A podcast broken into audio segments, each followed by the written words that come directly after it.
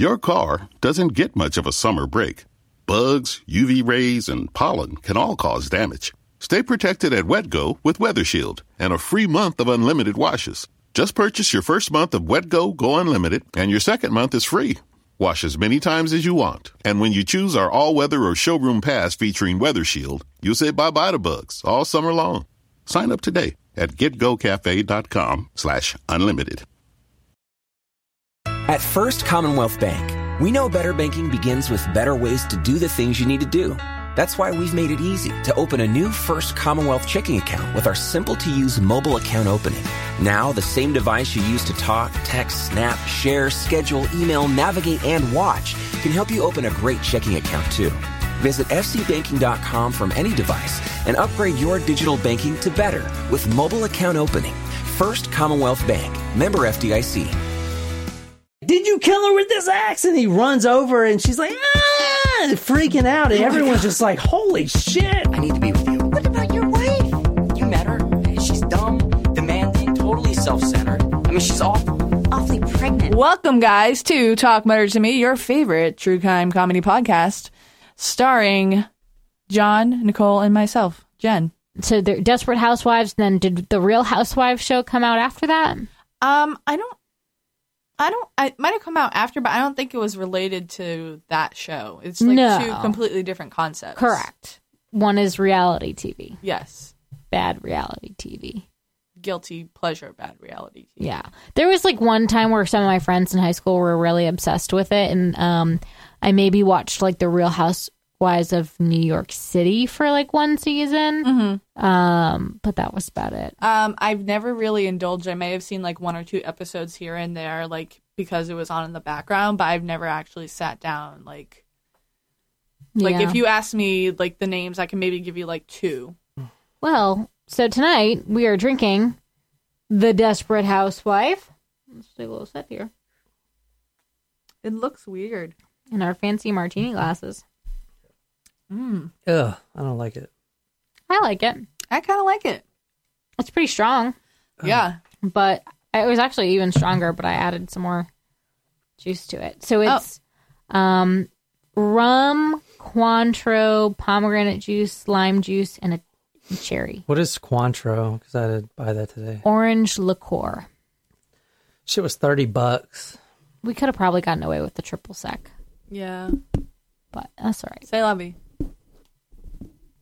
Say you will. Say you mm-hmm. won't. Say you do what I don't. Say you will. C'est la vie. All right. Well, Johnny, ready for our favorite segment? Surprise shots. Surprise shots. We don't know what they are because they're a surprise. Cheers. Cranberry vodka. No, cranberry something. It's cranberry.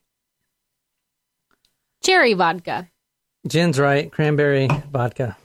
That was delish. I liked it. Deep Eddy's cranberry vodka, made in Austin, Texas. Guys, I was right about something. That Nailed never it. happens. Every now and then. I mean, Distilled 10 times. And we- it's gluten free. we did both guess the vampire um, episode. Kind of. No, you guessed it. Jen did not guess Well, it. I said Jen did say that there was going to be blood and guts. I mean, there's blood and guts in every episode. Yeah, but not strewn across a room. If I if there was a winner, it'd have to be Nicole. Well, obviously. Thank you. You getting white girl wasted on your desperate housewife martini for a mom? You know what this drink reminds me of? What? Carly Simon's song, You're So Vain. How does the drink remind you of that? Because look at it. Clouds in my coffee. Yeah. Okay. All right. It, it really reminds me of a cosmopolitan, but with rum instead Clouds in my coffee, clouds It's in getting my better. coffee, and you're so vain. It's like a martini, but with rum instead of Bet vodka. you think this song is about About you, You're so vain. I'll bet you think this song is about you. Don't you? Don't you? Reminds me of uh, How to Lose a Guy in 10 Days every time I hear this song. All right, where, I had some dreams. where are we going? there were clouds in my coffee. Come on, Nicole. New where are we Jersey. You got to answer the three questions. New Jersey. Okay, New Jersey. Same time, sta- No. or place, location, time, murder count. Okay, New Jersey, 2014. And what was the last one? What happened? Um I think a lonely housewife in New Jersey um is really I don't know. I don't know what she is. She's not lonely. I don't know. But she is vindictive because she catches her husband cheating on her and she murders him. Murders him or the the girl that's cheating on him. oh, um, him, possibly both. At least him. At least the husband. That's a good guess. I'm gonna go in a little bit of a different direction. All right, all right. Utah, 2005. A Mormon coven of women are so depressed Oh shit! that nice. they decide to murder the man of the house. Like sister wives. Yeah. You're going with the sister wife Yep. story. Mm-hmm. Yes. All right. I don't know what that is. How Mormons have like multiple wives. Oh, oh, you think it's a Dude. Mormon? And he's like torturing them, and like finally someone's like, "This is enough," and they kill him. we used to be Mormons- obsessed no, with that they like- show in, in in college. Sister they wives. like the one husband. Yeah, they do, but like his he's so I've never abusive seen that like that never happened.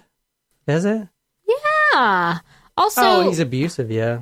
You know, I had some Mormon friends in the army. I'm telling you, Mormons are the nicest people really you'll are. ever meet. You guys should have come though with me to Book of Mormon last year. You would have loved it. You need to read the book Educated. It's about a Mormon girl and like her family. It it's kind it reminds you of um Glass Castle. All right, let me ask you something. What the fuck?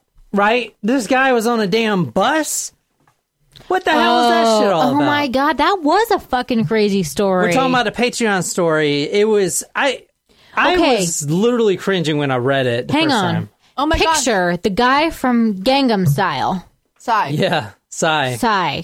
It's his name, Psy. Fucking shoot someone on a uh-uh. No, he didn't shoot someone. You got it wrong. Jen, tell him what happened. This crazy ass story. Oh, his he stabbed story. him. He was traveling from one part of Canada to another part of Canada. And then he went out to have a cigarette and he came back on the bus and went to the back row. He wasn't sitting in the back initially, he was sitting in the front. And he went to the back to this random stranger who, well, they shared a cigarette, but um, he went to the back row and then he took out a buck knife and started stabbing him. like And then the he- neck so multiple it- times. yeah. Then he get decapitated him. oh my god! Oh remember, my god, yeah. Remember when we Well, he watched pulled the out a pair of scissors. That, that's what I'm saying. The guy, like, I thought it was a buck knife.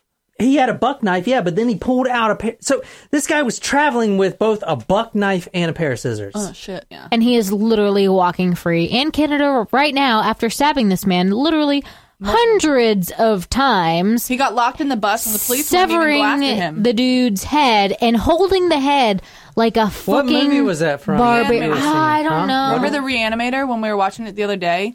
And he Yeah. literally held the head up like that. Basically, we just want you guys to please listen to our Patreon episodes because you're missing out. It's not we're not asking you for for us. We're asking you for you. You're, yeah, that's true. Like you, you are. Also, freaking we're, dollar. we're giving away like ten dollars worth of Taco Bell, which is like five meals. Yes, we do give away Taco Bell. Um, Which I think Uh, I, gift cards. I think I won that one actually. no, I told y'all, y'all can't. You guys cannot. oh, what the fuck? You I, guys can't I win it because responded.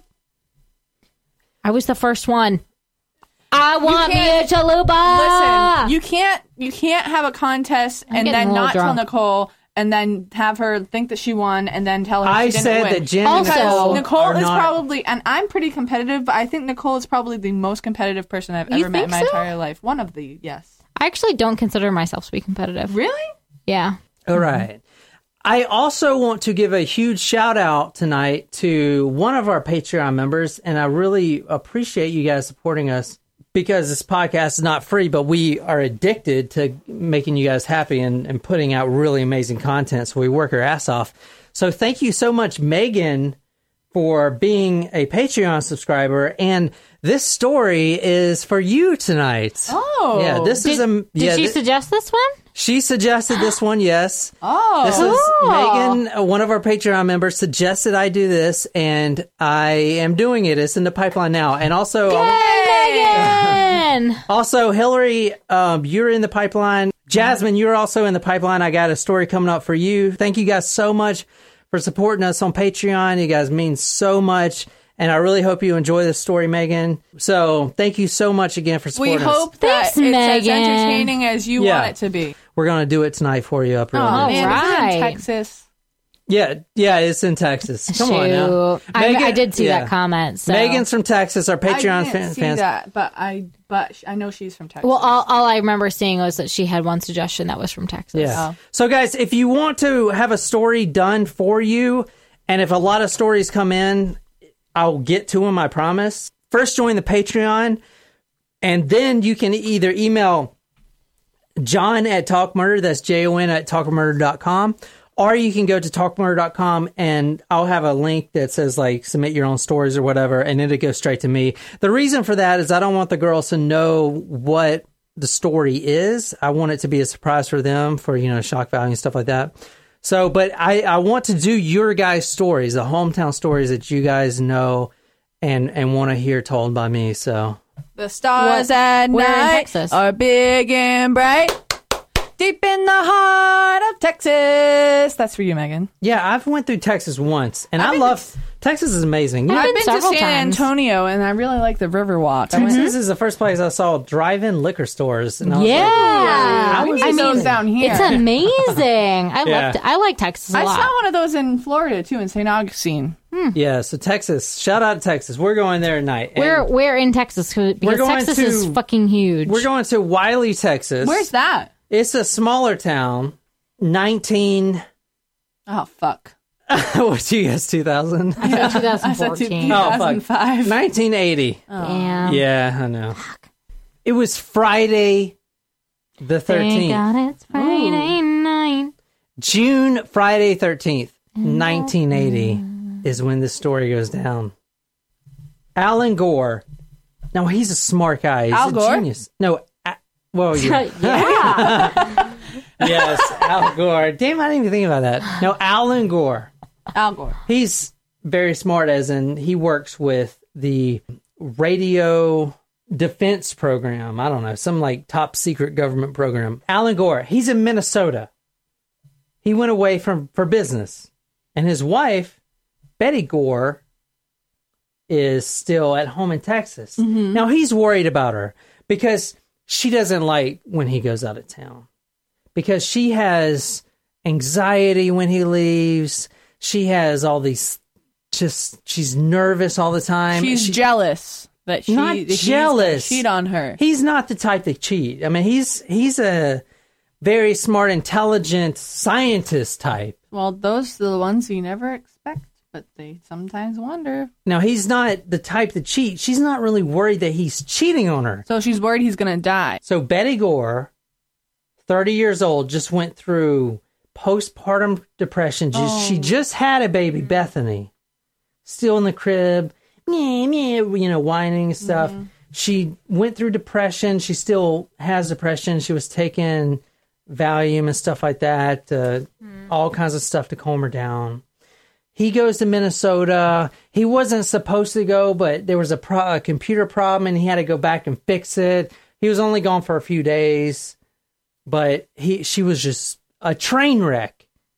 So I mean, he actually called her from the airport before he left, and then when he got to Minnesota after the day's work, he went back to the hotel room, called her. She didn't pick up. Now this was later in the day. It was like six, seven o'clock at night. She didn't pick up. Called her again. She didn't pick up again. Now he's getting really worried because Betty Gore, his wife, was a stay-at-home mom. She, yeah, she had friends and she'll go out with friends, but she wasn't the type that stays out.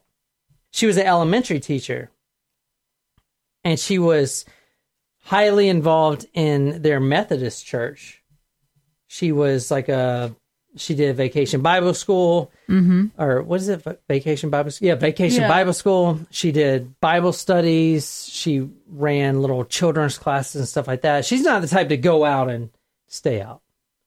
He's calling her, and well, maybe she's in the shower, whatever. He waits 15 minutes, tries it again. Phone just rings, rings, rings. There's no answer machine. Rings 15 times. Now he's getting kind of worried. He's like, all right, just just chill. He's got two friends with him. His uh you know, work friends. Colleagues. Colleagues. He's got two colleagues with him. He goes out to dinner with his friends and they're like, Don't worry about it. She's literally probably just with a friend. Like maybe I don't know. It's the stupidest thing, right? So he's like, all right, but he's still so nervous. He just orders cheesecake and he's like nibbling on it. Anyway, he goes back to the room and he calls again. And again, she didn't answer the phone. Now he's really worried because now it's getting like eight, nine o'clock at night. And they got a brand new, they got a newborn baby, Bethany, and it's still in the crib. Alan tries a couple more times, not successful. So he calls his neighbor, a guy named Richard, which is also the guy that actually sold him the house to begin with. He's like a older guy. He had the he owned the house prior. Calls him about nine at night. Richard, hey, I'm sorry. This is Alan Gore, your next door neighbor. Sorry to bother you, but is there any way you can go over and, and check through the windows and could you just go over and see if Betty's home? And he's like, uh, I guess, hold on. And he puts the phone down because he's got kids he's dealing with. Right, his right. grandkids, like they're all screaming. He runs over there, like in his bathroom, and he looks in the window. Nothing, right? The hmm. garage door is open, which is weird. dark in the house? No, the, all the lights are on, hmm. and the garage door's open, which is kind of weird. Maybe because it- she's taking a bath. yeah, but I mean, he try he's been trying to call for a few hours. Maybe she's soaking and getting all pruny. All the lights are on. Obviously, he can't see Betty inside, but the garage door is open, which is weird. And the cars are in the dri- in the garage. They have two cars, a little Volkswagen and something else. They're in the garage. So he goes back and, and he's dealing with his own grandchildren. He's like, and she's she's not answering the phone, or she, she's not answering the door, but the lights are on. She's probably in there. I don't know what's going on. Mm-hmm. And he's like, all right, don't worry about it. Thank you so much. So they hang up, and then he's he's like, oh my god, this is crazy. Maybe I'm just overthinking it. Anyway, he tries again and again and again at the house, no answer. Then he calls Richard back. He's like, I'm sorry to bother you again, but is there any way that you could see if a window's open or anything? You should get in the house some way. So he's like, something's wrong. Something's wrong. Yeah. He's like, uh, okay, I, yeah, that's fine. He was kind of like, kind of aggravated, but he's like, I, whatever, I'll do it. How long was he in Minnesota for? Like, He just got there. All right, he killed her. End of story. Done. Chin. Richard goes back over there, and when a right, right when he's about to get to the door, there's two other guys that come up, and he's like, "What? What are you guys doing?" Those two guys are also neighbors. Alan Gore called Richard, and then he called two other neighbors and said, "Hey, can you guys please go over there?"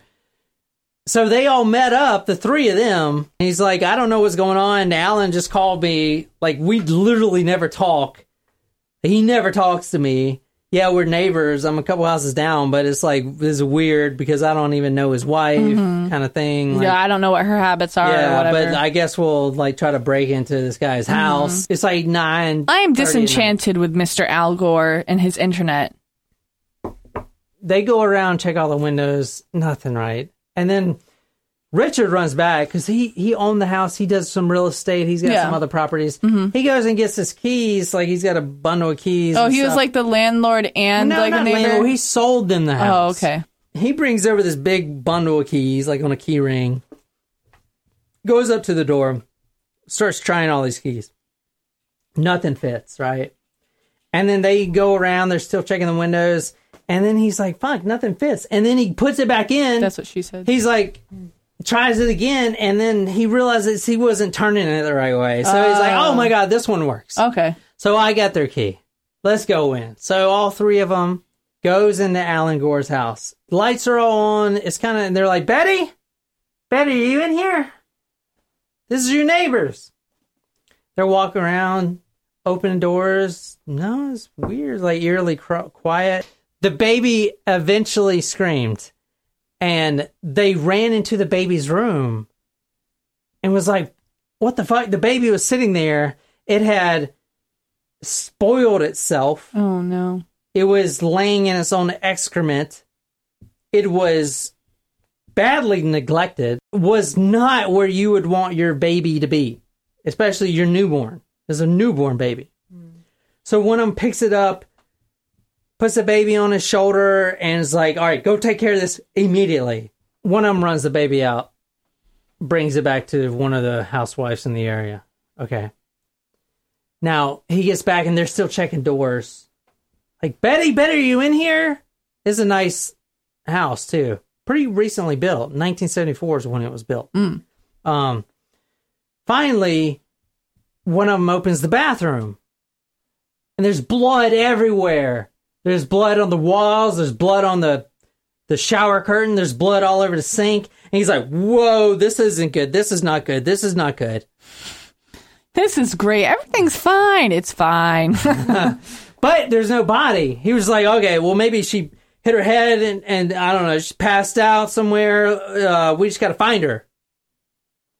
So they're like frantically now checking rooms. I mean, the baby is neglected. They they check a couple more rooms and then they open the utility closet and he's just in shock. And then he shuts the door and one of the other guys is coming in and he's like, no, no, you don't, you, you don't want to see what's in there. She's dead. And as soon as he says that, the phone rings.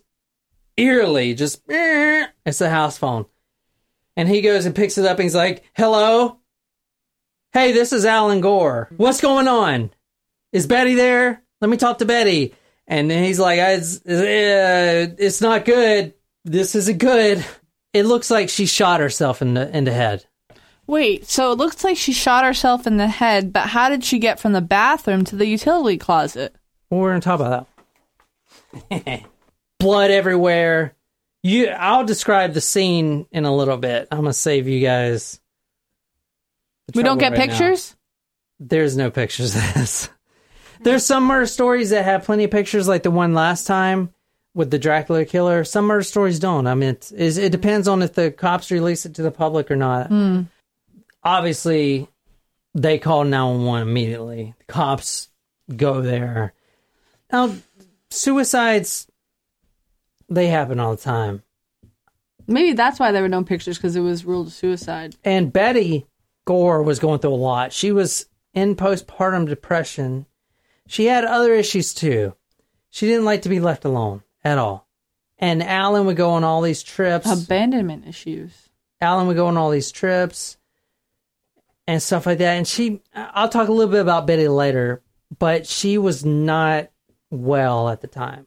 So the first thing that goes into Alan's head was, okay, well, she, she did it. She killed herself. He tells his friend, so obviously he's going back home. Right, the next flight. Now the police get there. And they're going through everything. They they try to kick everyone out, like uh, everyone that's there. Like 'cause, you know, neighbors they come over and what's going on? What's going on? So they're trying to get in the house. The body was covered up. It was a gruesome scene. Gruesome. The body was covered up, sent to the coroners. Now the cops spent all night there, detectives and everything spent all night there. They were trying to recreate the scene. All right, well, well, shit. If she killed herself, then what? How's her blood in the bathroom? How's her like what the shit? There's like a broken. There's a detached fingernail over here. Ugh. There's hair, bloody hair everywhere. So they're trying to process that. They send her body to the morgue. Alan is in his hotel room trying to know what's going on. Now, his daughter, Alyssa, is staying with one of the church families, Pat Montgomery and Candy Montgomery. So Alyssa's staying with them. They were having like a movie night and stuff like that. So he calls and Candy picks up the phone. And he's like, I, I don't know how to say this, but Betty's Betty's been shot. She's dead. And then Candy starts freaking out like like what the fuck, right? Like, oh my god, like having a hyper you know, starting a panic attack. And then he's like, it's it's crazy because we don't even own a gun. So she shot herself without a gun. What? Now, yeah, exactly. Where'd the gun go? The coroner gets in touch with the detectives. Is like, you don't have yourself a suicide with a, a gun. There was no guns involved. This was not. There's no gun in the world that can do this. What was it? Dynamite? It was an a three foot axe. What? An axe. The coroner found 41 axe wounds in Betty Gore's body. In the crime scene, they found a bloody fingernail. They found numerous blood samples. From different people or the same? I can't tell you that yet. They found a clump of hair from the bathtub. They found a bloody thumbprint. And they found several bloody footprints, a corpse, and a three foot axe that was covered in blood. Now, so what do you guys think happened? You think he killed him? Alan, you think he killed his wife and then left Yep. for Minnesota? It's usually the husband. Chief Detective Abbott, quote, It was not premeditated. The weapon is too strange. I mean, it's an axe, right? Mm-hmm. You don't premeditate a murder with a freaking axe. Lucy Borden did. Because you gotta, you, it's not one hit, one kill. You gotta swing multiple times, right? That doesn't mean it can't be premeditated, Now, especially if your victim is unconscious. The weapon is too strange. There are signs of terrible struggle everywhere. It was a crime of circumstance. Second, those footprints in the utility room don't belong to a man. They're too small. I think a woman did this, a woman or a kid. Hmm. End quote. Oh. So, all right, the crime scene, blood everywhere. The corpse, I'm about to kind of go through what the corpse was like. Completely destroyed. But would Right. a kid have the strength to swing that axe? Yeah. Co- eh, blood everywhere, blood in the bathroom. Now, the whoever did this had the audacity to take a shower after the murder in the victim's bathtub. Take a shower because the hair was found in the drain So it was the daughter. in the drain plug or whatever. It was the daughter, but like, why? And how did she swing that axe so heavily? Okay, also, this is what's really scary. He could tell almost immediately that there appeared to be very little. Now, there's a coroner. Could tell almost immediately that appeared to be very little post mortem wounds, meaning that the majority, about 40 of the strikes with an axe, were done while Betty Gore was still alive. She was hacked up when she was alive. What? Hmm. Yeah. With a woman's shoe print I- In the blood. But like a, a child's or, footprint? or a child, woman or child, is too small to be a man's footprint. Well, unless it's a man with a micro penis. That doesn't necessarily correlate. He might just have small feet. Okay, so Which they, means Well- small socks. the detectives figured, all right, this must be a sexual crime because A sexual a crime. sexual crime because Must there was be. Overkill. Now, overkill is usually attached to a crime of passion, right? So you just ah, like I love you, but Mm-hmm. I hate you, and I just keep hitting you. Okay, this was overkill. You don't hit someone with an axe forty-one times. That's that is overkill. And an axe is an intimate object. So, like, if you shoot someone, that's that's not a crime of passion, but an axe you're getting right next to him and you're feeling the blows and the heat and the passion and the axe and the hmm. it's a crime of passion. And axe murders are one of the most rarest murders out there. Not many people get murdered with an axe. Now, I do want to point out a very weird thing within all this chaos and all this blood and just ugh, gruesomeness. There was a Dallas morning newspaper, and it was open to the entertainment section. And folded into a single article displayed was a movie review of The Shining. Hmm. Interesting. The Shining just came out. Actually, it was Really? a psychopath. You know, Shining. Jack Nicholson. Oh yeah, this Yeah, yeah. The Psychopathic axe yeah. murderer. Uh huh. It was folded up as it was on display. Huh. So this may have been premeditated. The coroner noticed the wounds were pointed at the top of the head of Betty Gore, but in the bottom, like when they were, the axe was dug deep into the head, they were squared. Hmm. So the coroner states this meant the killer would have had to wiggle the axe back and forth as one does chopping wood to remove it from the bone before striking again. Ew. So that's why it was squared at the bottom. He or she, the killer, hit in Betty Gore's head and then couldn't get the axe out, so he she had to wiggle it to pull the axe out. Because she wasn't strong enough to just pull it out, so it must Well, have been just a like woman or chopping wood, you chop some wood and, and the axe gets stuck in the wood. I don't know. in the grains of the I wood, grew up in the and you're wiggling it. city, so I didn't Oh. ever have to chop wood as a child. Not even at Girl Scout camp. We did, however, learn how to make some dream catchers and canoe. Hmm? All the vertical blows were parallel and very deep, and of such similarity that it was obvious to him that he'd been st- that they had been struck after Betty Gore was down and her head had ceased to move. So, hmm. this was definitely a crime of passion. Half of her face was nothing but a mass of tissue and blood. Ew. The eye socket and the cheekbone had been pummeled to bits. The bone was completely fractured, that the eyeball had sunk out of sight, falling back into the sinus. Now they at first they thought they the killer removed the eyeball I thought you said this wasn't as gruesome and because the gory. eyeball wasn't there. He's like, "Wow, the killer took the eyeball," but then it realized the eyeball was just so sunken down into the face, like below the nose, like all literally almost in their mouth. The Are the force, sinus passages that big?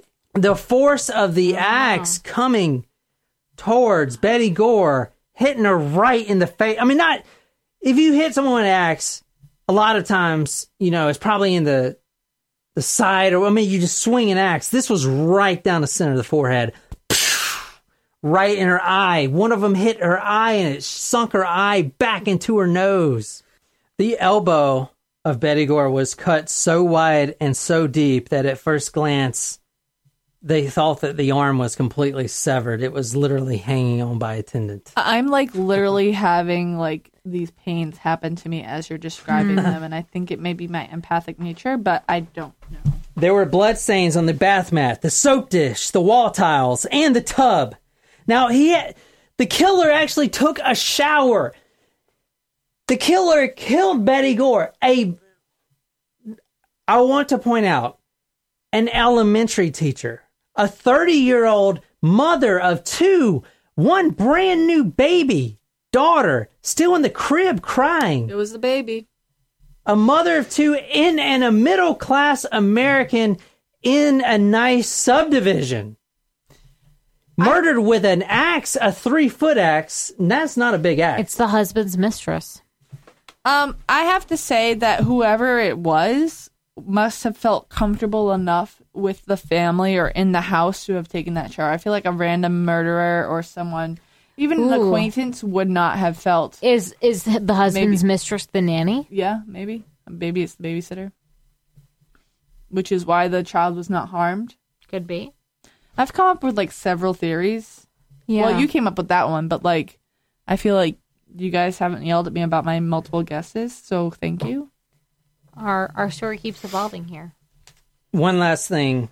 Um, But I don't mean to interrupt. And the last, noise. the coroner noticed that the last seven blows, and this is the last I'm going to talk about the murder. The last seven blows were actually so deep and struck with so much force that they had fully penetrated the skull, gone all the way into the cranial vault, causing a good portion of Betty Gore's brain to seep out onto the floor. Nice. Nice. Lovely.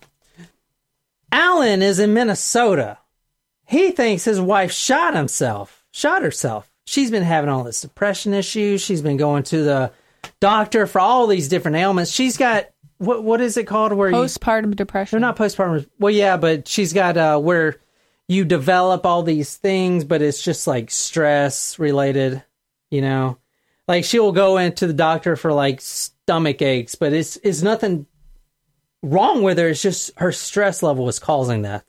It's almost like fibromyalgia. I would I would think that's the No, best word. different. No, fibromyalgia is not related to stress. That's like has to do with your nerve endings. Well, she's always going to the hospital for every different thing. Hypochondriac. But it's real. Yeah, but it's real though. It's it's like she's always hurting somewhere, but it's the doctor knows it's stress induced. I don't know.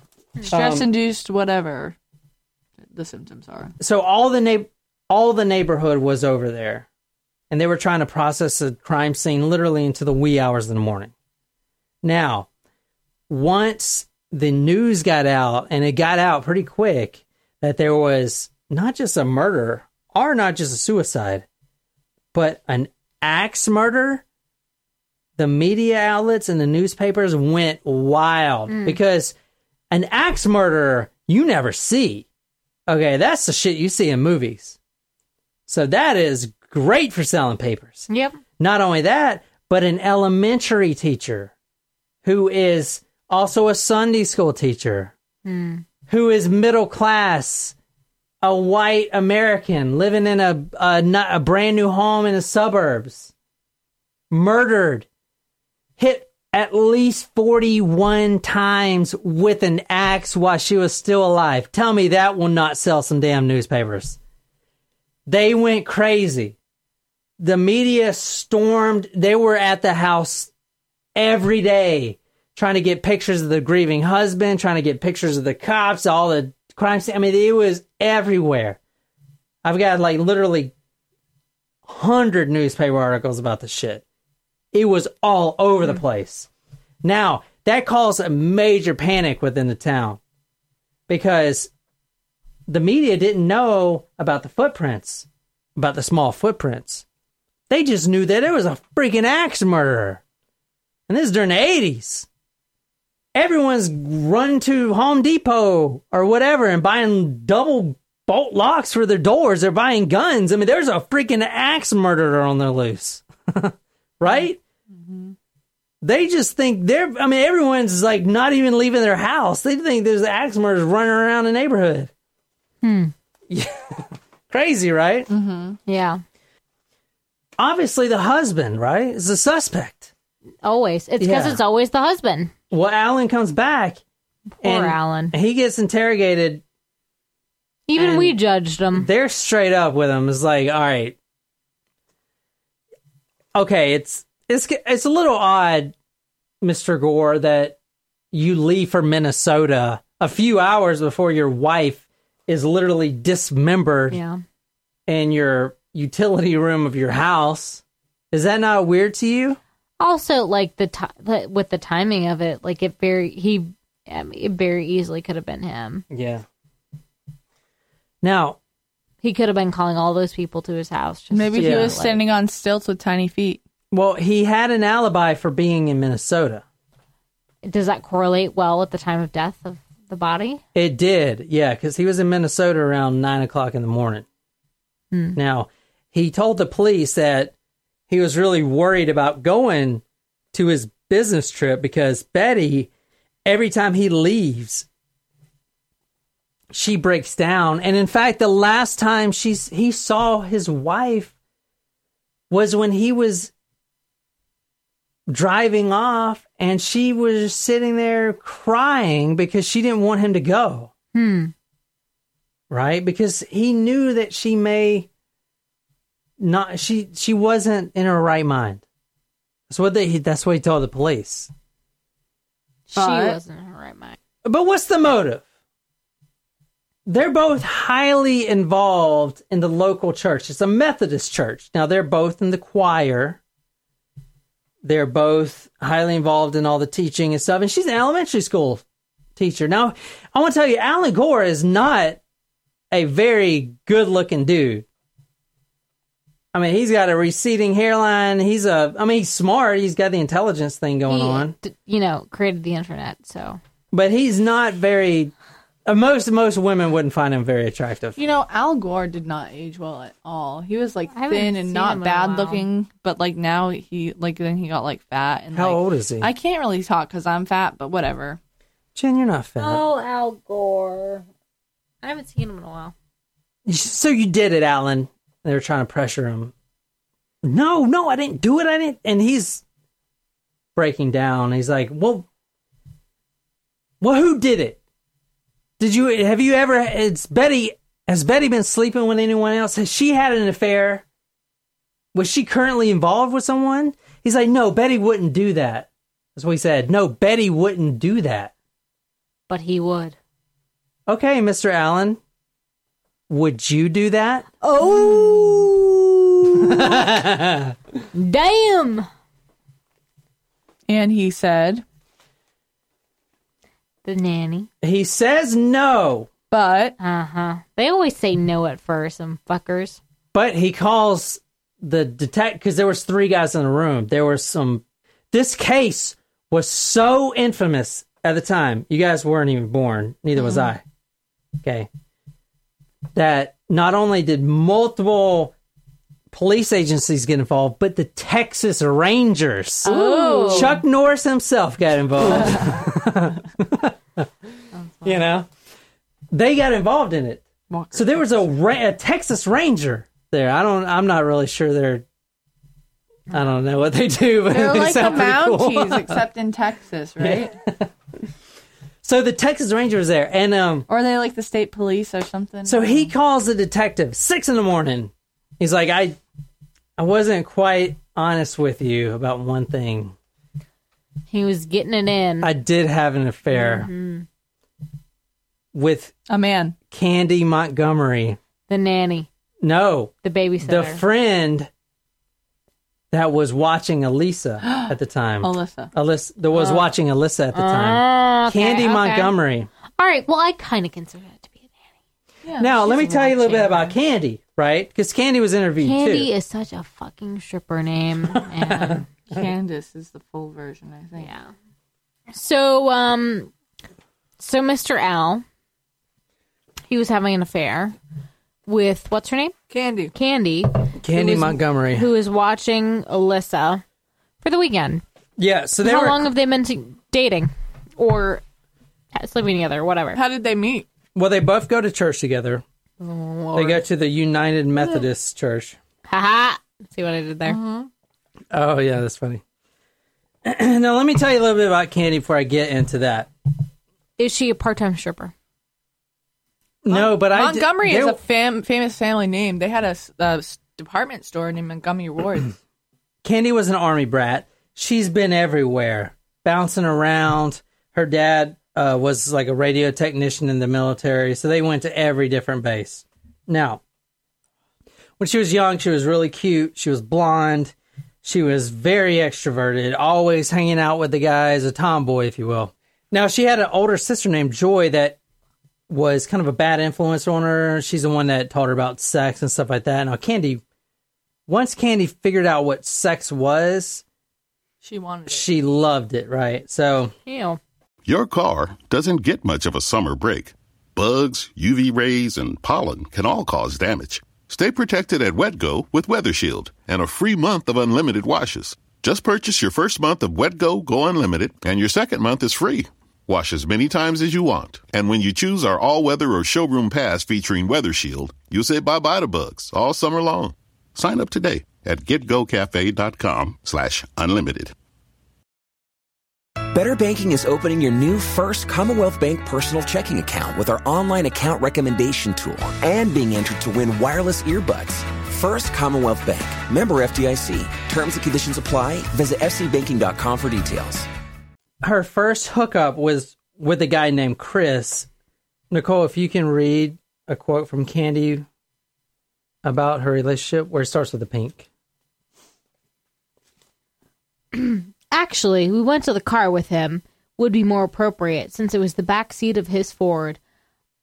I was very disappointed. From all the trashy novels I'd read, I expected fireworks, explosions, to be all quiver and with lust. I'd certainly wanted him before he actually entered me, but afterwards it was a big letdown. Oh, it felt good, and it didn't hurt like I expected it to, but it didn't feel as good as I thought it would. I wondered afterwards if my eyes were all glassy and my cheeks rosy like in the novels. It got better, though, as time went on. We became more experienced and experimental with each other. Not that she was a hoe, but you know, she was, you know, Kind of a hoe. kind of a hoe, yeah. So she married this guy named Pat. Pat was a very, very bright electrical engineer. And he actually worked for a little company you may have heard of called Texas Instruments. Ah. yeah. My So- calculator. Uh huh. Yeah, I. I still have my my calculator. my They make some scientific badass calculator. calculators. I was- TI eighty three. yeah. I don't. I never got the graphing calculator one. I had the blue one with the white cover. I had the graphing calculator one. I nope. I never was good at math, so I never got a graphing calculator. It wasn't worth my time. They make I some still have badass it. calculators They're like nowadays. fucking eighty dollars. They were expensive. I just had to borrow my graphing calculator from the bin at school. okay, just But to, my little Casio, loved it. It wasn't Texas Instrument. It was a Casio. just to tell you how smart Pat was, he got his his dissertation for his PhD was groundbreaking. It was called quote electromagnetic boundary value problems based upon a modification of residue calculus and function theoretic techniques. I'm sorry. What was that in English?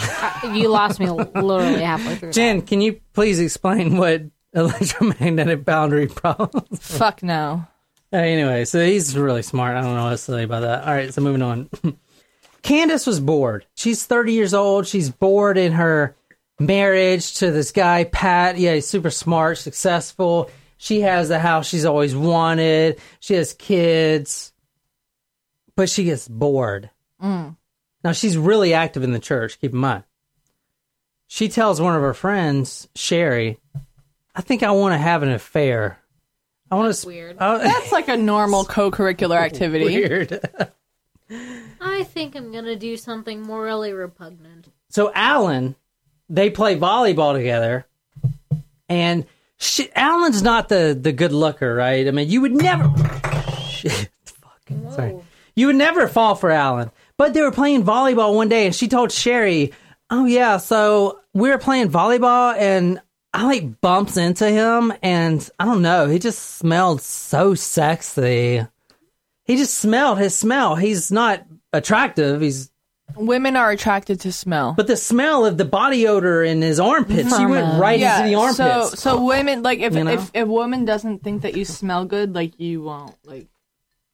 Like there was this one guy that I really liked, but then like I smelled not like went up to him and smelled him, but like you know I got a caught caught a whiff and I was like I don't know if I could like date that. Hmm. It just wasn't a mix. I mean, yeah. You know what I mean?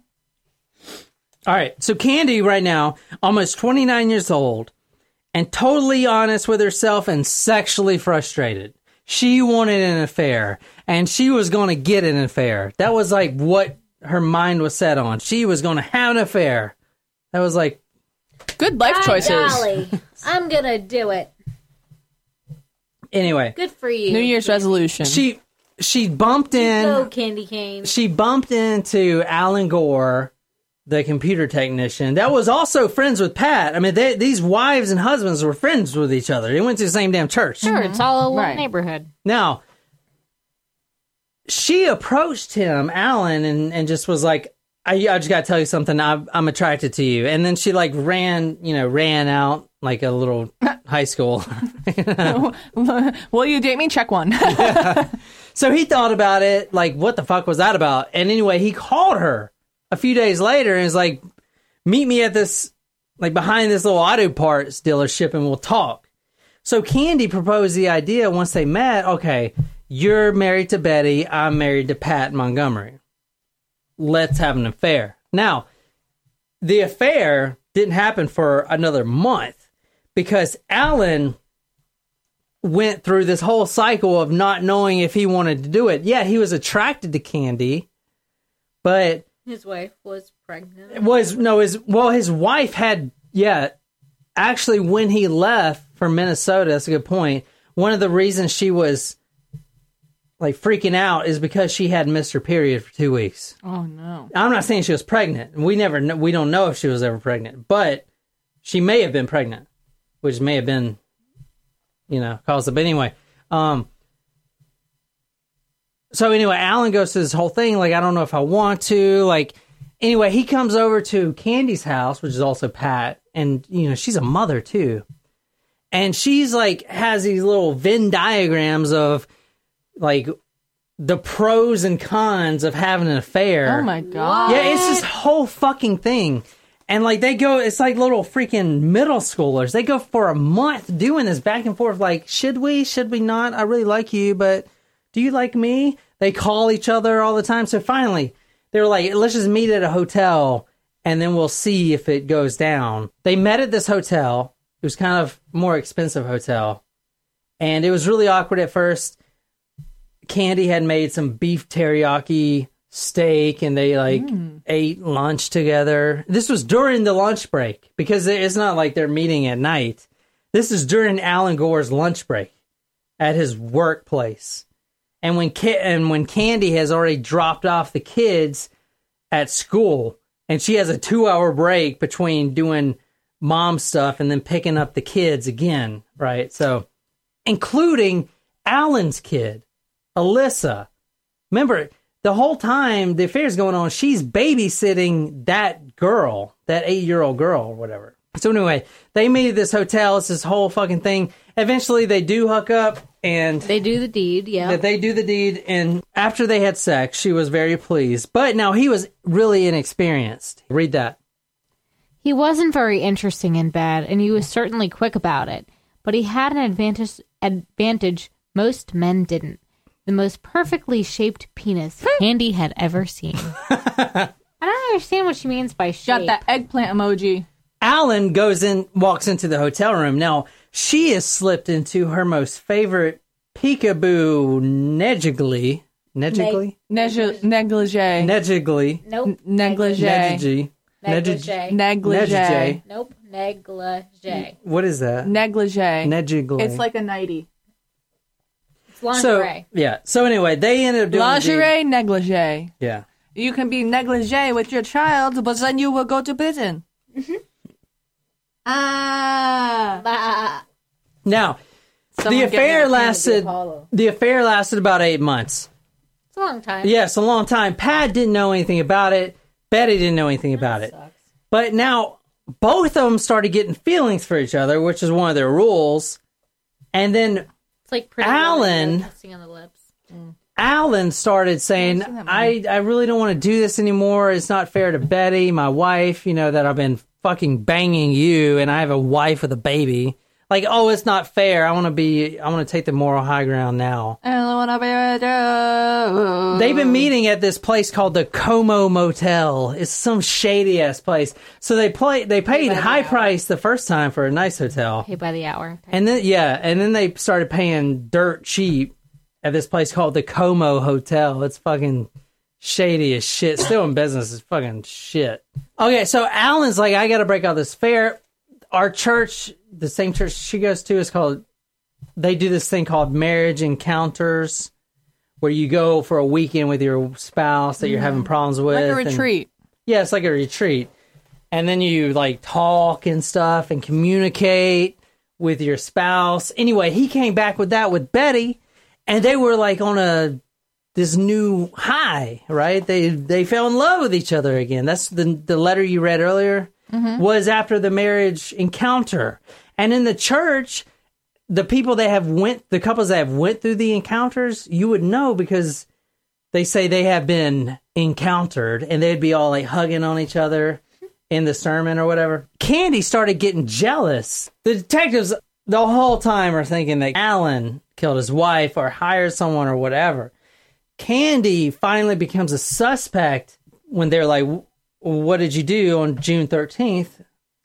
I dropped the kids off vacation Bible school. I went to Betty's house, Betty Gore's house, to get Alyssa swimsuit because she has swim practice in the afternoon. Me and Betty talked a little bit. Betty gave me some peppermints and said, Alyssa doesn't like to put her head underwater, so when she does, give her a peppermint because that's how we reward her. So she took peppermints. Then she went to Target because she had to get birthday cards for dad. But when she got to the Target parking lot, she noticed her watch stopped. She thought she it said 10:30, but it was really later because her watch stopped. So she ends up running back to church where she missed her son's play performance in the church and then and that's like her story. She would say that like a robot, right? Hmm. To everyone. Hmm.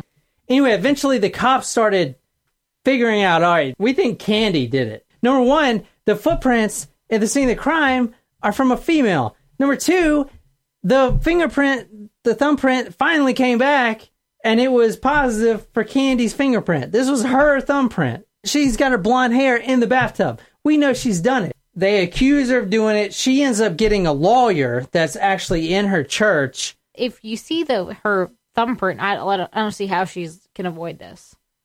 She can't avoid it. So they she gets a lawyer. Now Pat actually takes out two thousand dollars in his credit savings account with Texas Instruments. She hires a lawyer that's in the church. Now the lawyer doesn't believe Candy did it.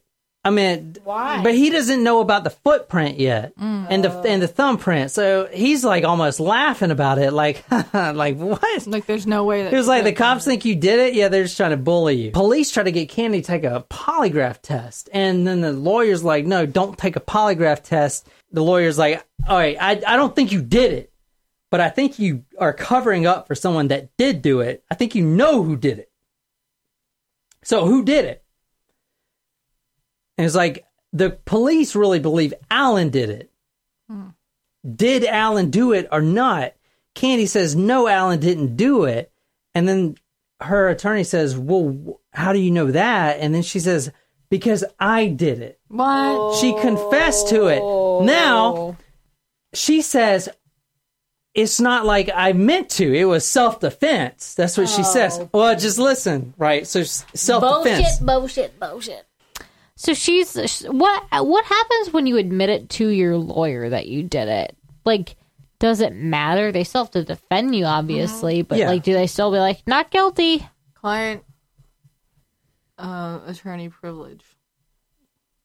Now, before she went into talk to the lawyer and confessed, Pat, her husband, was shifting around in through like her stuff because they actually went to the couples encounter, the marriage encounter. Yeah. And one of the tasks in the marriage encounter is called 10 and 10, which basically for 10 minutes, the couples write a love letter to each other. And then for the next 10 minutes, they talk about it. Oh wow, So, that sounds Pat, fun.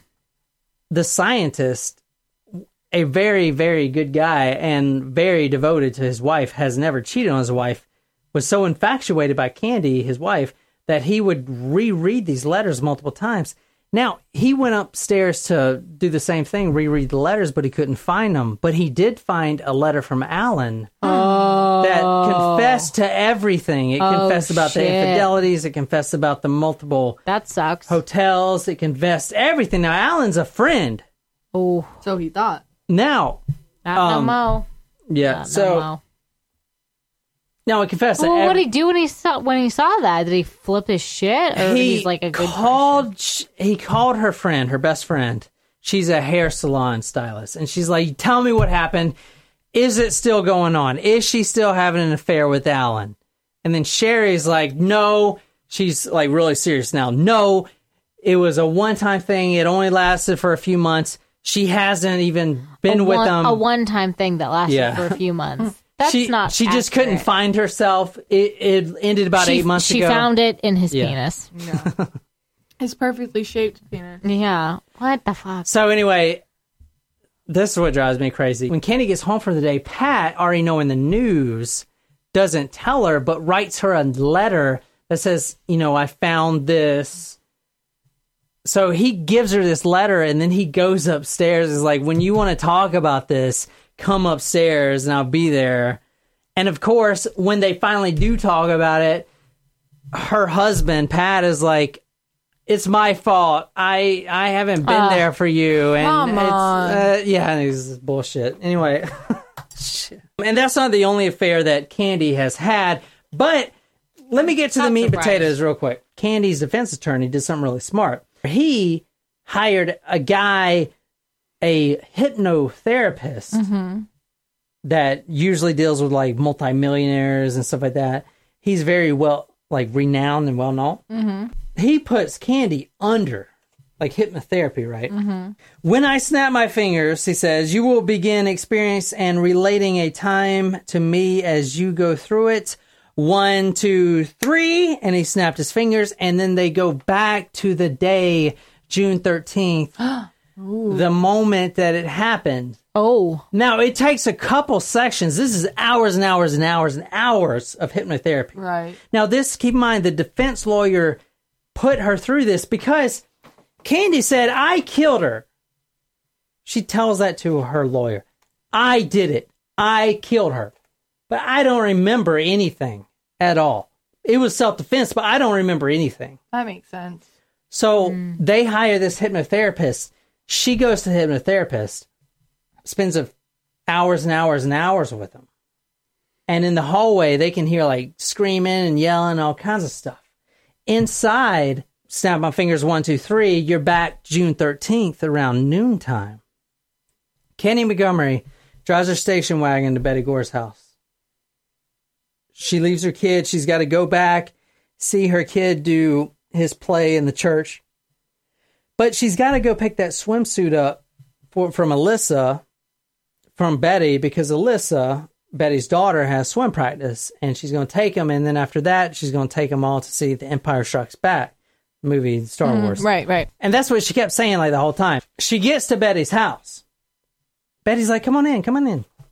You know, and they're good friends. So she goes in there and they make small talk and they have new puppies. Betty and Candy goes out there and plays with new puppies and all this stuff. She gets a swimsuit and then she's they're both sitting down drinking coffee and then Betty out of nowhere says, "Are you having an affair with Alan?" Ooh, shit. Hmm. And awkward. Candy's like, "No." wow, she denied it. And then she says, "Have you ever had an affair with Alan?" Oh, okay. Like, because Yeah. it, it was over. And then Candy's like, she said, "Yeah, but that was a long time ago." Now Betty, hmm. according to Candy, says, "Okay, I'll be right back." She goes into the other room. Now Candy's sitting there on the couch. It's like, what the fuck's going on? Now this is what she's reliving in her hypnotherapy session. Yeah. She's sitting on the couch, and all of a sudden, Betty comes back in into the hallway, and all she hears was this clink, clink. She puts an axe down on the floor, like Betty the big does? metal, yeah, the metal handle. She's holding an axe and kind of clinks it down on the floor. And then Candy's like shocked, like, "Wha- uh, Betty, uh, you know, what's going on? Um, and Betty's like, you can't have him. He's mine.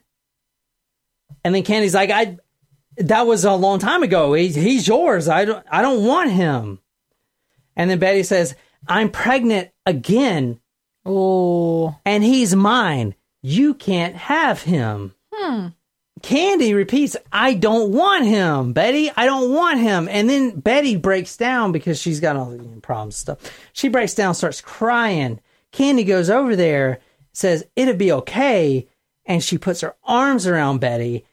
As soon as Candy puts her arms around Betty and touches her skin, Betty flinches and throws her hands off, pushes her in the chest, and hmm. Candy goes back and hits the floor. Now, when Candy's coming to, trying to get back out the floor, she sees a big axe coming towards her face. Oh, shit. Yeah. She dodges the axe. She doesn't get hit, and the axe sticks in the floor. She gets up, and there's a struggle. Hmm. Now that she's trying to number one get out of the house or get this damn axe away from Betty that has obviously went crazy, mm-hmm. Right? Hmm. Now this is all this is all in the hypnotherapy session. She didn't know this before she went to hypnotherapy. Hmm. If you believe that, she went to hypnotherapy and now she knows all, all of a this stuff. sudden. So keep that in mind. They struggle with the axe. she hits Candy in the toe, which her toe was cut, and the cops noticed that. Mm-hmm. And she also had all these other bruises. Uh, Candy was a lot smaller than Betty. He Gets the upper hand and hits her once in the head, and it was like a pop. Ow! In her head, it was her skull cracking. But Betty, still screaming, "You can't have him!" stumbling around with a gaping hole in her head, runs at Candy again and tries to get the axe to try to take the axe on her. Oh my goodness. And they're struggling again. Candy hits her again. Mm-hmm. Finally, the one that did it, Betty ran directly into the blade when Candy was coming down on her forehead, redoubling its force because Betty was going a forward motion. The axe was coming towards her that multiplies the force. Okay, it came directly down on the top of the forehead, which sunk her eye into her sinuses Ew. and helped her brain matter spew out of her Oh, ears. lovely. Yeah, so. Her, her ears? But even after that, she still wouldn't fall because her entire purpose was to tell Candy that she couldn't have her hmm. man. This is my man. I know I got seven holes in my face, but he's mine. It was like she was a fucking demon. She wasn't going down with shit. So Candy kept striking her. It just bothers me that that's the reaction of women. It's like you can't have my man, mm-hmm. but like they can both go fuck themselves. Mm-hmm. Now, Candy, she finally gets Betty on the floor and not moving as much, not trying to get up. And that's when she hits her over the head multiple times. And that's when her brain starts seeping out of her cranial cap. And she only stopped at the point of literal exhaustion from swinging the axe on Betty, almost severing her right arm completely off, completely destroying her face. No open casket her face looked like freaking like what do you call it uh not ravioli the other stuff Chef Boyardee? not chef boyardee Manwich? no um what's that stuff you eat for breakfast SOS? No not scrambled eggs. It's like uh beef something SOS? what? Chip, cream chip beef? no. Oh fuck can't remember. Anyway all right. Yeah it looks like ravioli and shit. Now the hypnotherapist was dr maurice green. He told the lawyer he was like listen this is the most insane case i've ever heard i've ever dealt this this client i've never dealt with anything like this she has so much repressed memories She's suffering from disassociative reaction when she was swinging that axe down 41 times on betty's face the doctors claimed that she was going through disassociative amnesia. She literally blacked out. She went berserk and blacked out. That's why she kept hitting him. I mean, her mm. fight and flight. She came in with an axe, right? Mm-hmm. So she was having dissociative amnesia, right? Yeah. So like what what did that um what did that ruling have on her case? Well, so she's in the courtroom, and her defense lawyer is actually really good, and he played the thing up where Candy was emotionless in the trial. Mm-hmm.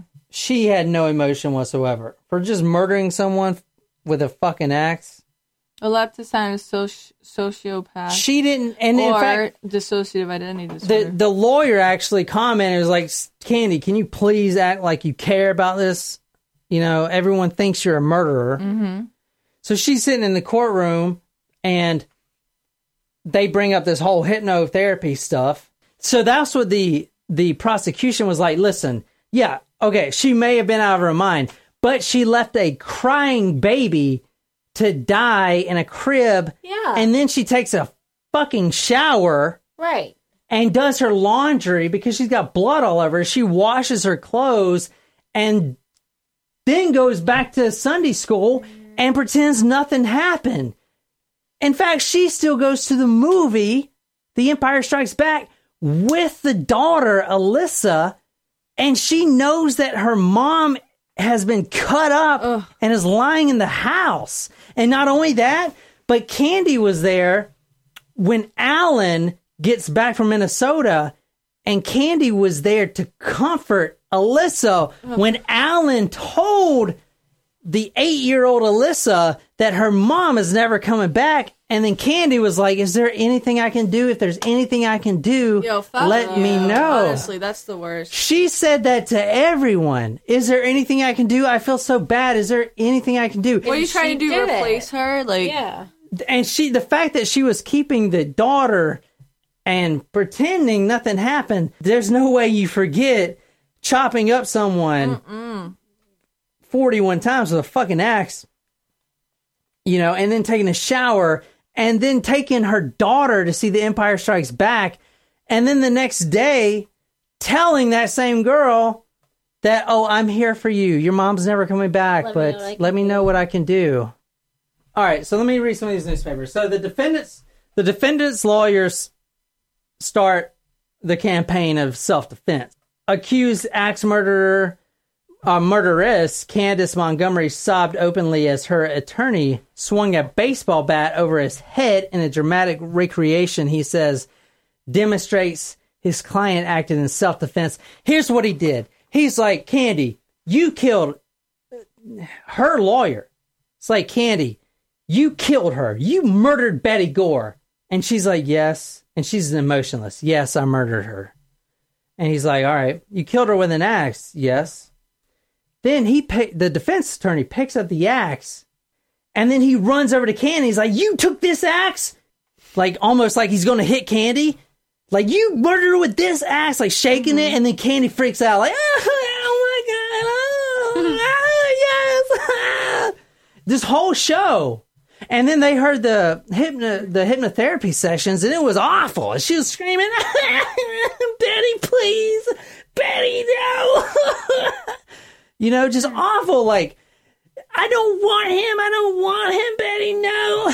And she was going through like the motions of hitting her, like mm. with the axe, like, mm-hmm. over and over. Mm. And the, all, the, all the jury heard this. It's like a crazy woman, but she was completely emotionless until her attorney got that axe, the same axe with the blood still on it. And it's like, did you kill her with this axe? And he runs over and she's like, ah, freaking out. And oh everyone's just like, holy shit, this woman's fucking batshit. Mm. Yeah. So, I mean, it was probably a fucking sight to fucking see, man. For real. This was all over the fucking what? news. Huh? yeah. So how did it end? All right. This is Candy and her husband. Go to talkmurder.com to see a picture of Candy and her husband, Pat. Mm. The jury deliberates and they hear all this testimonial from the doctors and all this stuff. Anyway, they come back, the jury, every, I mean, the, the courtroom, there's lines waiting out. This is the biggest case in the nation. I mean, because think about it an axe murderer, which you never see, Right. not only an axe murderer, but a female axe a murderer. female a female axe murderer of a elementary and Sunday school teacher Hmm. in a middle class family in the burbs. That doesn't fucking happen ever, Uh-uh. Right. right. And to the brutality of this, where she actually like took a shower and the the chick's Yeah, eye wasn't even there anymore. It was like weird. completely crazy. Yeah. Anyway, the jury comes back. Candace Montgomery, we find you acquitted. What? got completely off. no. What? yeah, she got completely off. Um, Are you kidding me? yeah, she got What? completely off because they said that she wasn't in her right mind. I don't understand. I don't understand the insanity play. Let me see. Uh, I neighbors, don't get it. neighbors described the murder scene. Neighbors of Betty Gore Wednesday detailed the bloody scene they found when they entered Betty Gore's unlocked residence.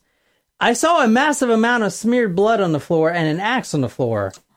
I don't. I just don't get it though. I don't get it. I don't get it when people say that they like did things like that and they get away with it. She was acquitted, and it. Pat stayed with her even though she admitted to another affair. What a dick. And Candy, it wasn't like, oh, I bumped into someone and it was just a fling. It was just like random. Like she was looking for to have an affair. Like that was her hobby. Right. Anyway, so she had more than one. They acquitted her, the town was outraged. Yeah. Yeah. I'm outraged. And Candy was like, everything's back to normal. I can go to the grocery store. And then Pat's like, no, you can't. We need to move. They moved to Atlanta and she changed her name and stuff like that. And uh, she's around name? 70 now. But do you guys want to know what she does? yeah. Yeah. All right. So I found her snooping around. Oh. Is she on Facebook? Miss Candace L. Wheeler, that's her maiden name. LPC. She is a licensed, Licensed professional counselor. counselor. she is at 671 Lumpkin Campground Road, Suite 240, Dawsonville, Georgia. And her telephone number is 706 531 4929. So be sure to give her a call. And her description is a behavioral health and social service provider counselor.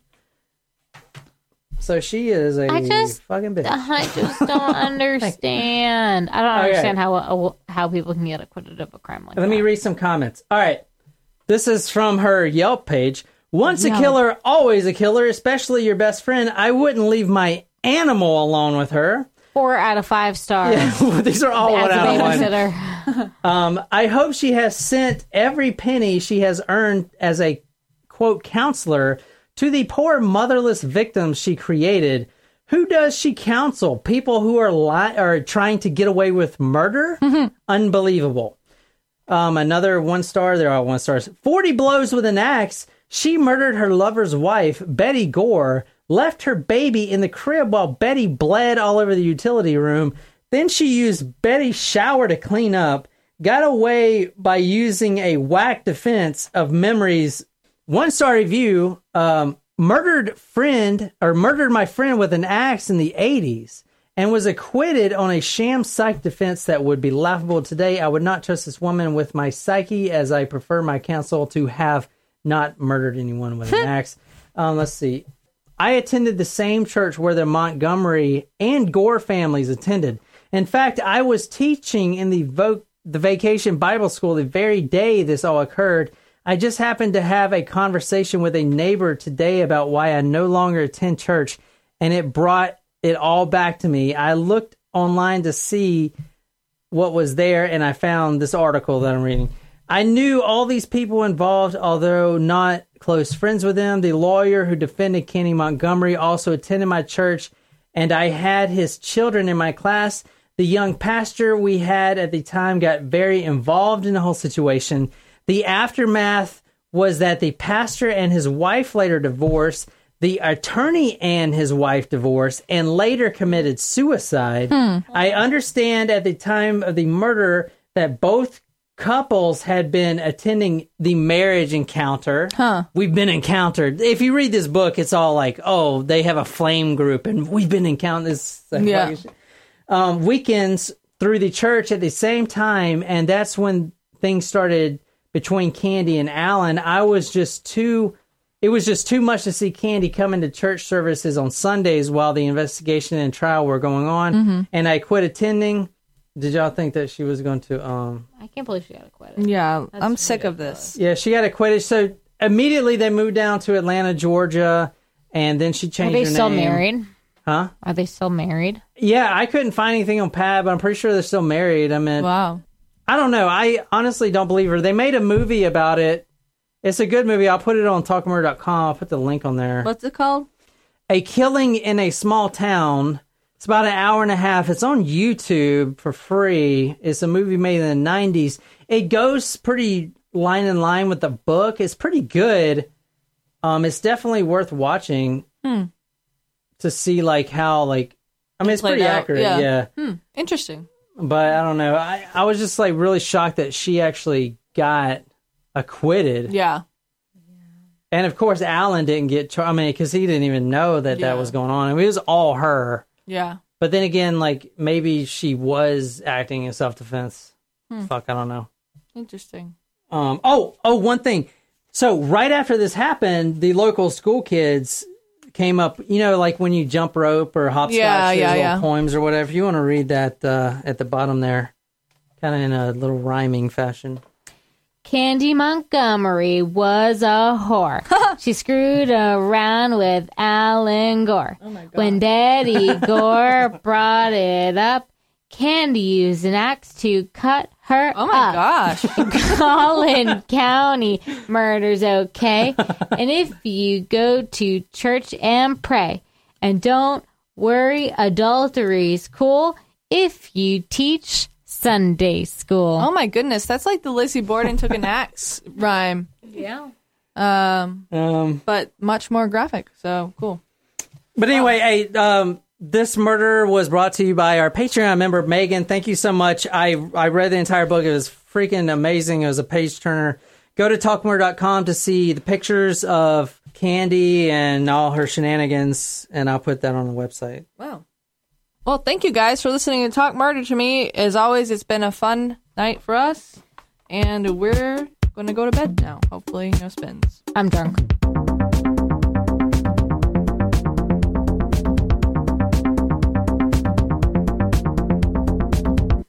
I didn't eat dinner tonight. I'm going to get fucked. Not fucked. We will decide where to go then. Jen is getting fucked tonight. I mean, I mean, your your Christmas present's not so oh far Oh my away. God, no, I don't want Yeah. it. yeah, God, no. All I want to say about that is, hey, another public shout out to our Patreon subscriber and number one fan, Amelia. Julie. Oh, Julie. oh, Julia. Julie, who um who stood up for us and didn't and and stuck up for Jenna myself for someone who called us background noise. So Julie, we love ya. You guys hear that? Sounds like background noise. Fuck you. Julie, Also, Julie, I don't have to tell you. Julie, send me an email. Tell me what story you want to hear because you have been with us since day one. Yeah. So, Hey, this goes out to a mil- This episode the girls in the Amelia. background. The girls in the Excuse background. me. And we're then- just and the other comment John's we- Diana Ross, and we're just the Supremes. Fine. Guys, this episode is brought to you by Amelia, our biggest fan right now. who would give us a five star rating if the woman in the background would just shut up for five minutes. which, which then we got three stars. her her name on iTunes is like Two seven two seven two seven two two two seven two We memorized it. You will forever be our you know favorite what, hater. You know what's crazy? Like th- she's such a hater that she made an iTunes account for this review. Her iTunes name was We- made like know she made made that for our, us. So thank you, Amelia, for going out of your way to make an iTunes account just to rate us. You are our biggest fan. We love you. Do not forget to join the Patreon page. It's Only a a dollar, dollar a month. dollar a month. Jen, why are you flipping me off? because I don't like your attitude. Jen, you are a Christian. You I'm don't flip people off. I'm a Catholic and I'm allowed to express my views, and I will express my need for forgiveness next time I go to confession. I love cherries that have booze in it. Okay, Let's if- order pizza now and get out of the way. No, no, no. No. If we order pizza, Jen- one, No. I hate Yeah, no, Domino. because- Domino sucks and Papa John sucks. It's got to be Pizza Hut. I think that was a dig at my accident the other day. It was. you know what, John? I don't wish this upon but my worst enemies. But I hope that you get a massive case of diarrhea. I did. I said it. I hope that you get diarrhea. I often find out the hard way that all IPAs are not created equal. Some are hop bombs that forget about flavor, others only taste good if you drink them with a heavy meal. Fortunately, Founders Brewing Company has found a way to enjoy an IPA anytime and at any occasion with their all day IPA. You can taste the hops, of course, but it's the complex array of malts and grains that make all day IPA a beer that will grab your attention. Whether you're relaxing after a long day at work or hanging outside with your friends, All Day IPA will become one of your favorites. It's one reason why Founders is in the top 10 of the nation's craft breweries and a staple in my fridge. When you taste All Day IPA, you'll understand how they got there. Look for Founders in your favorite beer store or check out their full line of beer and now hard seltzers too at foundersbrewing.com. Founders Brewing Company, born and brewed in Michigan since 1997. At First Commonwealth Bank, we know better banking begins with better ways to do the things you need to do. That's why we've made it easy to open a new First Commonwealth checking account with our simple to use mobile account opening. Now, the same device you use to talk, text, snap, share, schedule, email, navigate, and watch can help you open a great checking account too. Visit fcbanking.com from any device and upgrade your digital banking to better with mobile account opening. First Commonwealth Bank, member FDIC.